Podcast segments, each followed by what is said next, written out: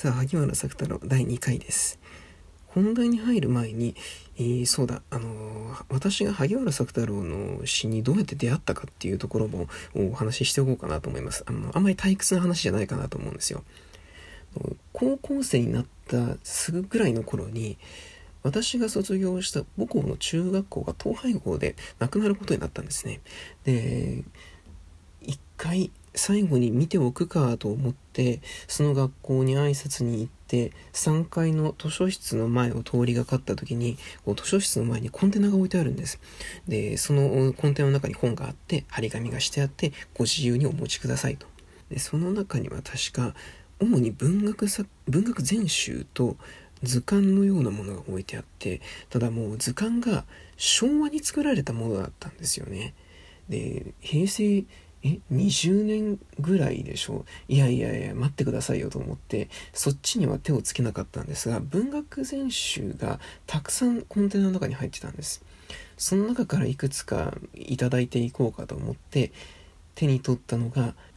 宮沢賢治の詩集。それからもう一冊萩原作太郎と伊藤静雄っていうまた萩原作太郎にちょっと近い人なんですけれどこのお二人の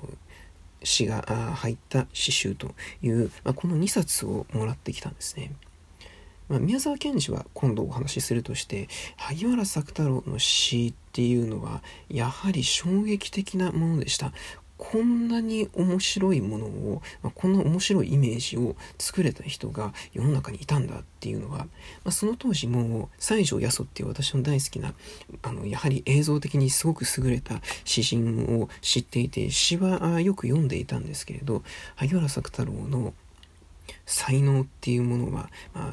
才あのアーティストとしての才能とそれから新しい読者を獲得する才能っていうのが明らかにあると思ったんですよ。それから結構読み込んでいきましたね。えそして今回ご紹介するのはその中学校からもらってきた文学全集で知った詩ではなくって彼があその後に書いた小説なんですね「猫町」っていう小説があるんですがこの小説は見どころのたくさんある小説です。まあなんかこうタイトルから想像するような柔らかなイメージではなくってかなりうーんなんだろうな。ダークなメランコリックなそれから少しパニック感もあるような不穏な感じがする小説なんですね。この冒頭部分に面白いことが書いてあるので、もしかするとこれ萩原作太郎のイマジネーションの源泉の一つだったのかなっていうふうにも思えるところなんです。これ読んでみましょう。そして運動のための散歩の途上である日偶然私の風変わりな旅行癖を満足させうる一つの新しい方法を発見した。私は医師の指定してくれた注意によって毎日家から4 5 0丁30分から1時間くらいの付近を散歩していた。その日もやはりいつも通りに普段の散歩区域を歩いていた。私の通る道筋はいつも同じように決まっていた。だがその日に限ってふと知らない横丁を通り抜けた。そしてすっかり道を間違え方角をわからなくしてしまった。ふとある賑やかな往来へ出た。それは全く私の知らないどこかの美しい町であった。街路は清潔に掃除されて、宝石がしっとりと露に濡れていた。どの商店も小綺麗にさっぱりして、磨いたガラスの飾り窓には様々な珍しい商品が並んでいた。コーヒー店の軒には果樹が茂り、街に日陰のある上司を添えていた。四つ筋の赤いポストも美しく、タバコ屋の店にいる娘さえも杏のように明るくて可憐であった。かつて私はこんな上司の深い町を見たことがなかった。一体この町が東京のどこにあったのだろう。私は夢を見ている気がした。それは現実の街でなくって幻冬の幕に映った影絵の街のように思われた。だがその瞬間に私の記憶と常識が回復した。気がついてみればそれは私のよく知っている近所のつまらないありふれた郊外の街なのである。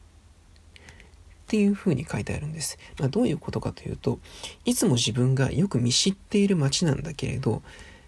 進む方角を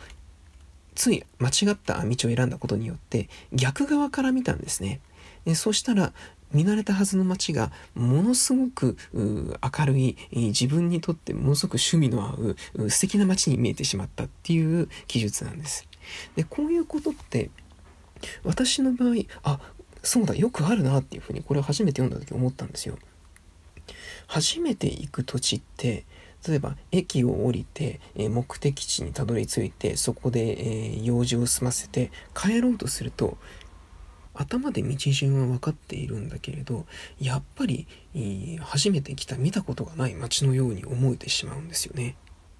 同じ空間を歩いていても2つの別の空間を歩いているかのように錯覚するっていうことが、まあ、語り手と作者をイコールで結びつけるっていうのは文学の世界ではご法度なんですけれどただ萩原作太郎自身にそういうこときっとあったろうなというふうに思います。どうでしょう？こういうところにシンパシー感じるでしょうか？あ、共感するな、そういうことあるよなっていうふうに皆さん思うでしょうか？でもし、えー、これでシンパシーを感じるっていう方は、萩原作太郎の友達になれたかもしれません。じゃあ、この猫町、えー、まあ、私が手元に、えー、残しているのは岩波文庫の猫町なんですが、この中に別の短編がいくつも入っていて、その中に、もっと萩原作太郎がこうインスピレーションを得る瞬間インスピレーションを得た後の自分の行動っていうのを、まあ、萩原作太郎というより語り手がですね語り手の行動っていうのが描かれているのでこれも同じように、共感できるかどうかちょっと聞いて試してみてください。あるつまらない何かの言葉が時としては毛虫のように脳裏の中に意地悪くこびりついてそれの意味が見いだされるまで執念深く苦しめるものである。ある日の午後、私は街を歩きながら、ふと鉄筋コンクリートという言葉を口に浮かべた。なぜにそんな言葉が私の心に浮かんだのか、まるで理由がわからなかった。だがその言葉の意味の中に何か常識の理解し得ないある有限な哲理の謎が神秘に隠されているように思われた。それは夢の中の記憶のように意識の背後に隠されていおり、表病として捉えがたく、そのくせすぐ目の前にも捉えることができるように思われた。何かの忘れたことを思い出す時それがつい近くまで来ていながら容易に思い出せない時のあの焦燥これが虫というタイトルの小説の冒頭部分なんです。で、この鉄筋コンクリートっていう言葉に感じたインスピレーションが何なのかわからない主人公は、それを探し求めて人に聞いたりするんですが、もちろんポカンとされるんですね。えー、そして、ついに、彼は友人のところに行ってそれを話してみるんです。とうとうある日、私はたまりかねて友人のところへ出かけていった。部屋に入ると同時に私はいきなり質問した。鉄筋コンクリートって君何のことだ？友はあっけに取られながら私の顔をぼんやり見つめた。私の顔は岩礁のように緊張していた。なんだい君？と半ば笑いながら友が答えた。それは君、中の骨組みを鉄筋にしてコンクリート建てにした家のことじゃないか。それがどうしたって言うんだ一体。違う。僕はそれを聞いているんじゃないんだ。と、普遍を色に表して私が言った。それの意味なんだ。僕の聞くのはねつまりそのその言葉の意味表象イメージつまりその言語のメタフィジックな暗号偶意その秘密わかるね。つまりその隠されたパズル本当の意味なのだ。本当の意味なのだ、え、そして、えー、結局友はこの語り手が言うことを理解してくれないんですが、えー、こんな風に結末が訪れます。だがしかし、私が友の家を飛び出した時、不意に思いがけなく、その付き物のような言葉の意味が、急に明るく、霊感のようにひらめいた。虫だ。私は思わず声に叫んだ。虫。鉄筋コンクリートという言葉が秘密に表彰している謎の意味は、実はその単純なイメージに過ぎなかったのだ。それがなぜに虫であるかは、ここに説明する必要はない。ある人々にとって、下記の表彰が女の肉体であると同じように、私自身にすっかり分かりきったことなのである。私は声を上げて明るく笑った。それから両手を高く上げ、鳥の飛ぶような形をして嬉しそうに叫びながら街の通りを一斉に走り出した。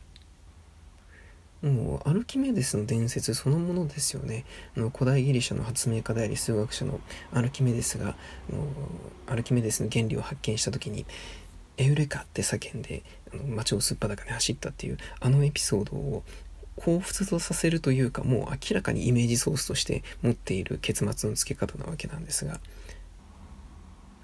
鉄筋コンクリートという言葉に何か謎を感じて、えー、自分が受けたインスピレーションが何なのかっていうのを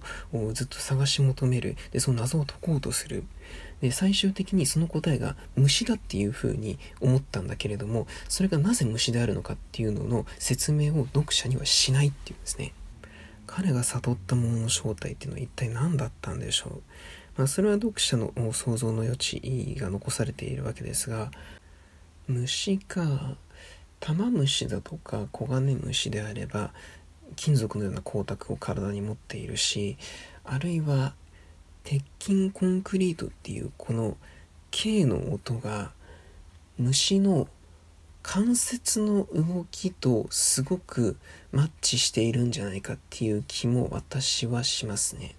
ただそれがどういうふうにあの親和性があるのかっていうふうに言われると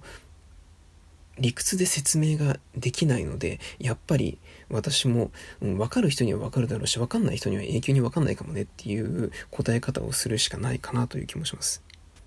でも私これ初めて読んだ時はそっか虫っていう答えは確かにこの謎の答えとしてすごくありだなというふうに思ったのを覚えてます皆さんはどうでしょう？これもしうんうんそうだそうだ虫だっていうふうに思った人はいやー萩原作太郎はあの世ですごい喜んでると思いますね。でこんな風に萩原作太郎って言語感覚言語的な技術っていうものをものすごく持っていながらでもとにかくイマジネーションが降ってきちゃうんですよ。インスピレーションがどんどん湧いてくる。でそれに振り回されちゃう人生なんですね。だからそのいくら技術が高かったとしても彼が得ていたインスピレーションっていうのはもうその技術で描きうる量っていうのを完全に超えてしまってたんじゃないかなと思います。多分それがあまりのストレスになって私生活がうまくいかなくなったりしたんじゃないかなという推察もできなくはないかな。これほど大量に観念的なイメージを生み出せた人物っていうのは萩原作太郎レベルが他にあるかっていうといやなかなかないんじゃないかなそれこそ彼が影響を受けていた北原白秋っていうのはまあやっぱ帝王ですからね。ものすごいものがありますけれど。うんやっぱり北原白秋西条八十萩原作太郎の3人がもう図抜けてる人だと思います。